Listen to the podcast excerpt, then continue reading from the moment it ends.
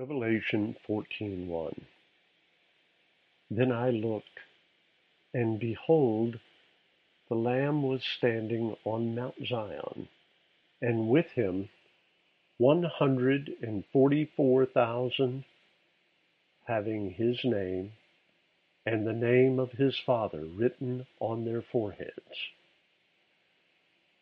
John introduced us to the 144,000 in chapter 7. And now the Lamb is seen by him atop Mount Zion along with his bondservants. Verse 2 And I heard a voice from heaven, and the sound of many waters, and like the sound of loud thunder, and the voice which I heard was like the sound of harpists playing on their harps.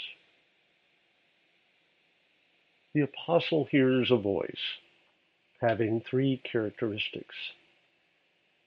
The sound of many waters, as we learned in chapter 1, verse 15, is associated with Messiah.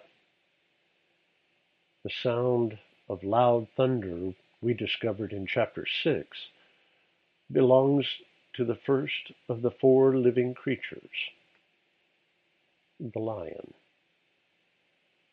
The harpists were revealed in chapter 5, verse 8. Verse 3 And they sang a new song before the throne, and before the four living creatures and the elders, and no one could learn the song except the 144,000 who had been purchased from the earth. The new song was introduced in chapter 5, verse 9. The only ones who are able to learn the song are the bondservants of the Lamb. Continuing in verse 4. These are the ones who have not been defiled with women, for they have kept themselves chaste. These are the ones who follow the Lamb wherever he goes. These have been purchased from among men as first fruits to God and to the Lamb. And no lie was found in their mouth. They are blameless. Much is revealed about the 144,000. First, they are virgins. Next, they are in constant attendance to the Lamb. Along with verse 3, we learn that they were purchased from the earth, from among men. They are first fruits to the Father and to the Son. This is owing to the Holy Spirit that indwells each of them. Finally, they are completely trustworthy, incapable of telling a lie. Along with Noah, Abram, David, Asa, Job, and all the sacrifices offered to God, the 144,000 are blameless, without blemish. Continuing in verse 6. And I saw another angel flying in mid heaven, having an eternal gospel to preach to those who live on the earth, and to every nation and tribe and tongue and people. And he said, with a loud voice. Fear God and give him glory, because the hour of his judgment has come. Worship him, who made the heaven and the earth and sea and springs of waters. To find the angel that precedes another angel here, one must back up to chapter 8 where we read in verses 2 and 3 And I saw the seven angels who stand before God, and seven trumpets were given to them. Another angel came and stood at the altar, holding a golden censer, and much incense was given to him, so that he might add it to the prayers of all the saints on the golden altar which was before the throne. Another angel in chapter 14 is flying in mid heaven an unusual phrase only found three times in all the Bible, all in Revelation. The first occurrence was in chapter 8, where John saw an eagle flying in mid heaven. Given the fact that the apostle saw one of the four living creatures was like an eagle, it is not much of a stretch to see an angel in 813. Mid-heaven in Greek also means in the midst of heaven.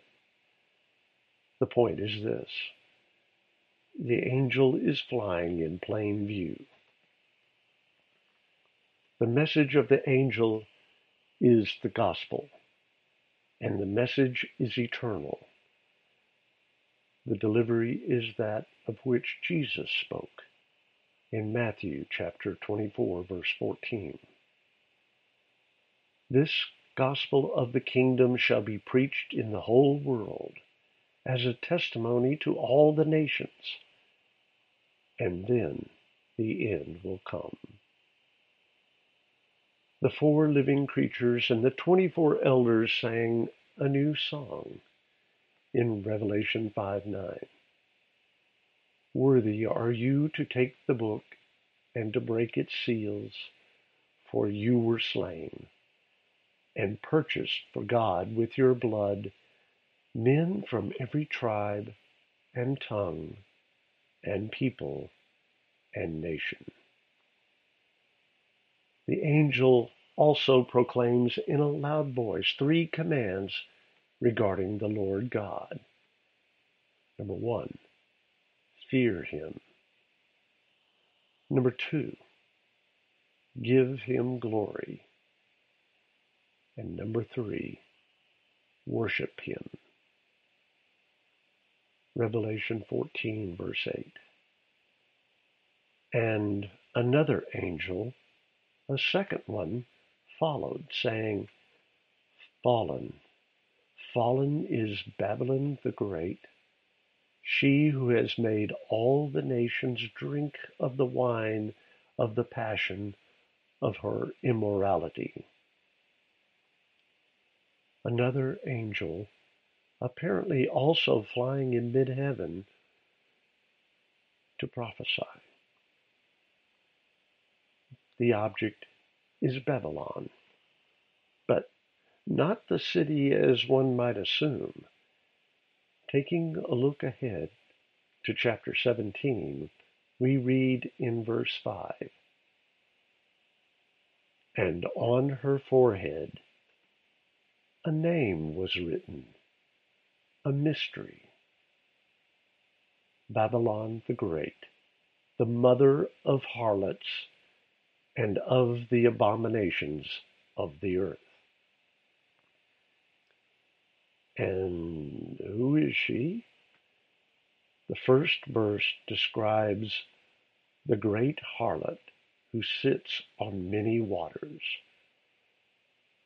As John Walvoord wrote, the harlot is the apostate church which will hold sway in the first half of the 70th week of Daniel is actually destroyed at the beginning of the Great Tribulation in preparation for the worship of the beast.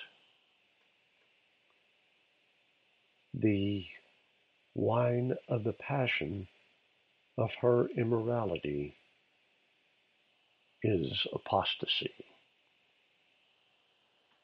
Blessed is he who reads and those who hear the words of the prophecy, and heed the things which are written in it, for the time is near.